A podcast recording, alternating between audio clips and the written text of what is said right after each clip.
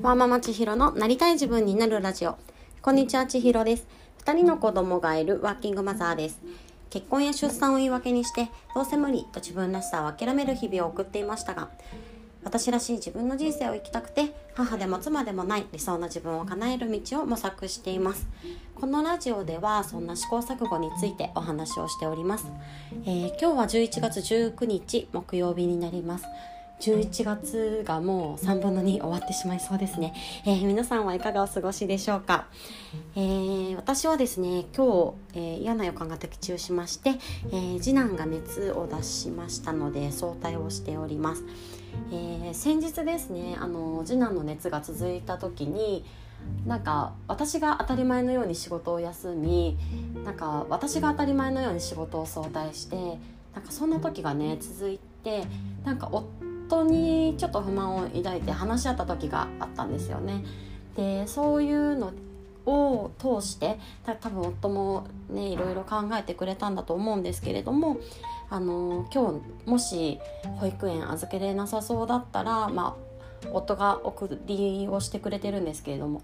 なんか預けれなさそうだったらちょっとの間なんか俺が見てるよみたいな感じに言ってくれたりとかあと結局預けれてただねお迎え要請が来て私が早退をしたってなった時にも「あのごめんねありがとね」みたいな感じで声をかけてくれましてなんかこういう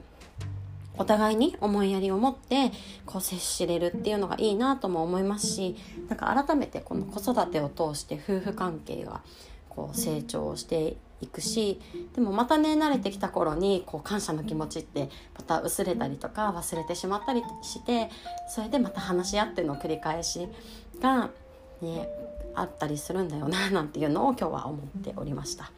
えー、今日のお話なんですけれどもあの時間と心の余裕について考えていたんですよね考えていたっていうかもうね最近っていうかもうずっと本当に余裕がなくてなんでこんなに余裕ないんだろうっていうのをねあの向き合っておりました。であのよくコップ理論って言われると思うんですけれどもこのあるあるって思考できるのかないないって思考してしまうのかで大きく変わるのかなっていうのを考えたりしていましたので 今日はねそれについてちょっとお話をしたいなというふうに思っています、えー、私の結論としてはあると考えるとかないと考えるではなく、まあ、事実をありのままに受け止めていくというのが一番かなという結論に達しました、えー、っとですねまあ子供を産んでからが特に子供を産んで仕事に復帰してからが特になんですがまあね時間とか心とかなんか余裕のなさをすごく感じています。なんかもともとそんなにせっかちなタイプではなかったと思うんですけれどもなんかねずっとなんか時間を意識してたりとかなんか時間がもったいないとか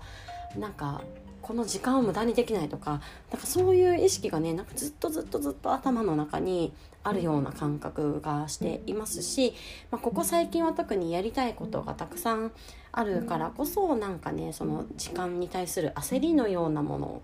常に抱えて暮らしてるなっていうのを感じていてでねこれをやめたいっていうふうに思ってますなんかねあんまりその焦ってる状態っていうのがやっぱり幸せではないですしうん、変えていきたいなっていうふうに思ってるんですよね。でなんでこんなに余裕がないのかだと思います問題は。で前にですねあのこのラジオでお話をしたこともあるんですが、えー、寝かしつけ？帰宅後子どもたちのお世話お世話っていうかねご飯食べたりとかお風呂入ったりとかして寝かしつけまでの時間っていうのが特に、うん、余裕がなくってでその時にねあの9時までに寝かすっていうなんか自分の中に課題として持っていたものを一回なくすっていうのをやってみてたんですよ。でその時はなんかねうまくいってたんですよね。くるちに寝かさなきゃっていうのをなくしてだからとりあえず今子供たちがやりたいことをやらせるとかなんか自分がゆっくりしたいと思ったらしたらいいじゃんとかそんな風に思ってやっていたんですよね。そしたら、まあ、子供と向き合う時間も遊ぶ時間も取れますしイライラも減ってよかったは良かったんですけどなんかね全然寝ない日もあるじゃないですか。あるんですよ。そうすると、まあ、自分のことがね全然できなくてそのじゃあそれがベストかって言ったらそうじゃないよなっていうふうにも感じますしあの寝かしつけを9時にするっていうのはね私が勝手に決めてた課題なのでそれをなくすっていうのは簡単というかできることなんですけれども例えば朝の準備をしてて朝家を出る時間とかって決まってますよね。なので例えば8時までに家を出るのであれば8時までに出なきゃいけないからっていうその前提を外すことはできないですよね。なのでこの汎用性が低いというかそんなことを感じてました。でなんでこんなに余裕がないのかっていうのをこうどんどん向き合って考えてみた時にあの時間があったとしても余裕はあんまりないっていうことに気づいたんですよね。例えば朝に関しても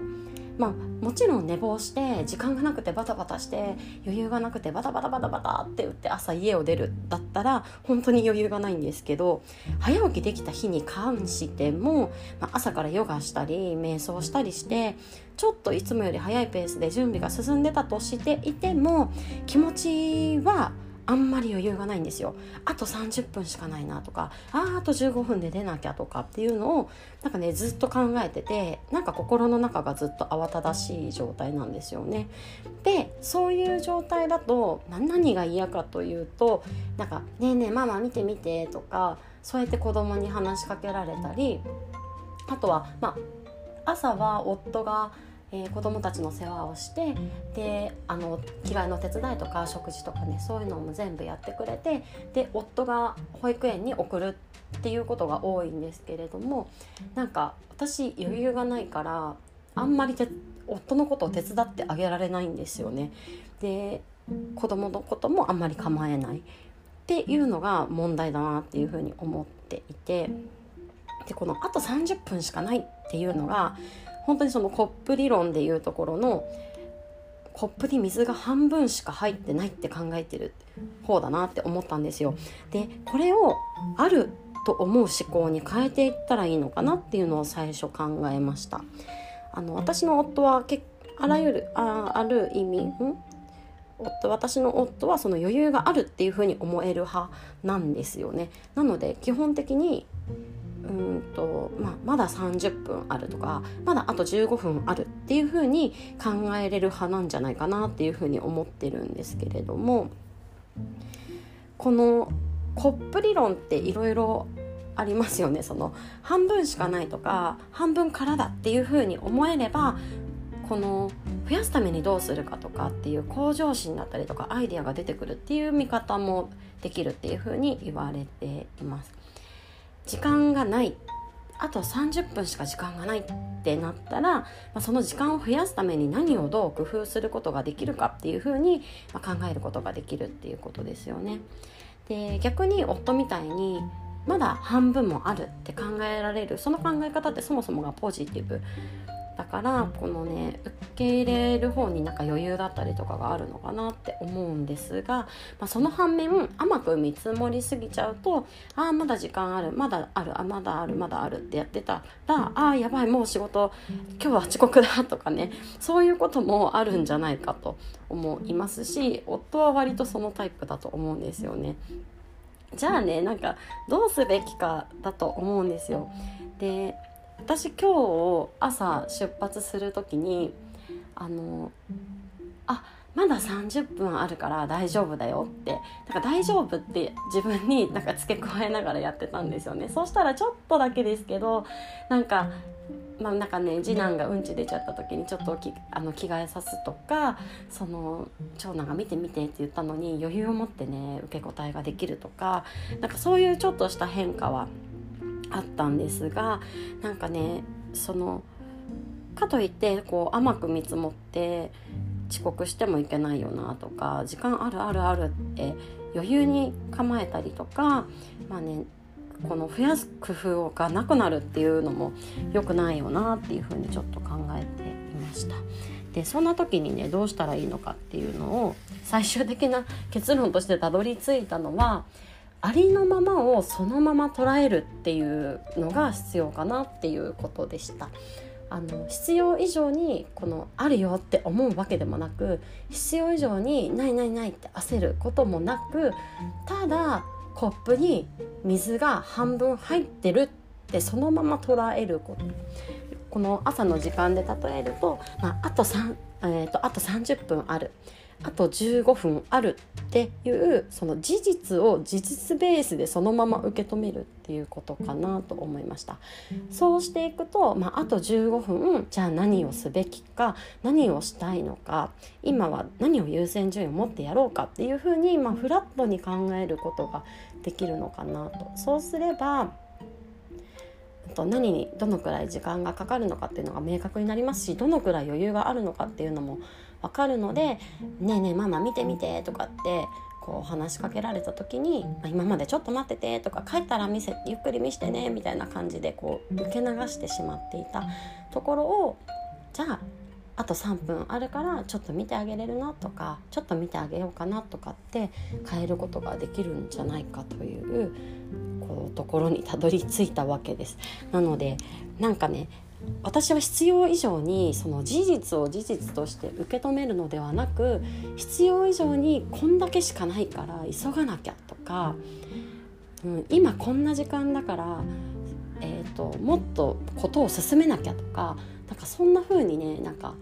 思ってしまっているんじゃないかというところにたどり着くことができたので、まあ、事実をありのままあとやりたいタスクにどのくらい時間が必要なのかっていうのは分かっているはずなのでそれを考えれば例えば寝かしつけまでにあと1時間ある。あと残っているタスクは例えば牛乳を飲まして歯を磨かせて着替えをしたらおしまい。そのそこに所要時間かかる時間は40分だから残り20分で絵本を読んであげることができるとか。だからまあそんな風になんかフラットに事実でこうなんか感情でこう焦るとか感情で大丈夫とかそんな風に思うんではなくって事実の時間がどのくらい残ってて事実ベースで時間がどのくらいかかるのかっていうあの思考回路を使うというかそんな風にねちょっと変えて今日明日明後日やってみたいなっていうふに思っています皆さんはこの時間とかね余裕とかって考えた時にどんなふうにこの頭の中っていうかね考えられますでしょうか？なんかあるとかないとかそのね、考え方でその余裕の出方も変わるのかなとも思いますし皆さんが何か工夫されていることがあったら是非教えていただきたいなというふうに思います。では今日も最後まで聞いていただいてありがとうございます。また明日